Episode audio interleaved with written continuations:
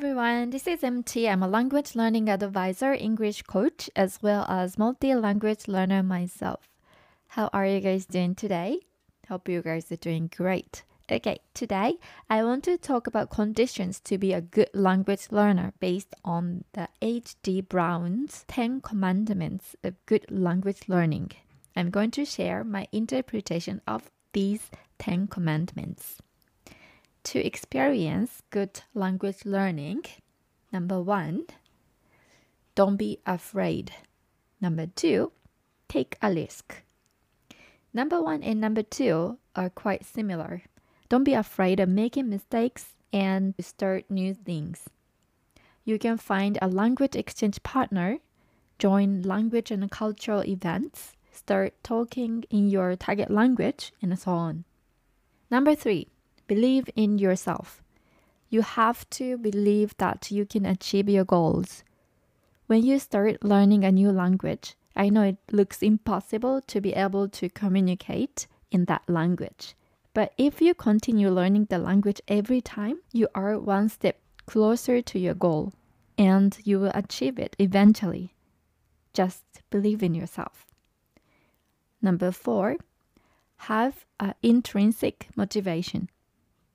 An intrinsic motivation is the one that comes from you. You do learn the language because you want to do it. And the opposite of intrinsic is extrinsic. The examples of extrinsic motivation is that your company is asking you to take an English test, or you need to learn the language to graduate, something like that. I'm not saying that you should not have extrinsic motivations. Of course you can have them. But if you have only extrinsic motivations, it would be difficult to continue your learning. It is necessary to have intrinsic motivations to continue a language learning journey. So, let me ask you a question. Why are you learning your target language? Do you have any intrinsic motivations? Number 5, have language learning friends. It can be a language exchange partner or a friend who is learning the same language as you. You can encourage one another to keep it going. I really recommend having someone to learn the same language with or to learn from each other. Number 6, get the big picture. When you start learning a new language, don't you feel insecure because you don't know how large the language world could be? Actually, I do. It is a good idea to see what you need to do to achieve your goals. So you should see what kind of things are there for you to learn. Number 7, accept the ambiguity. As a language learner, it is natural that you encounter unknown words and grammar in a passage. You don't have to be freaked out. You can just try to guess what it means and accept it. Number 8, practice intuition.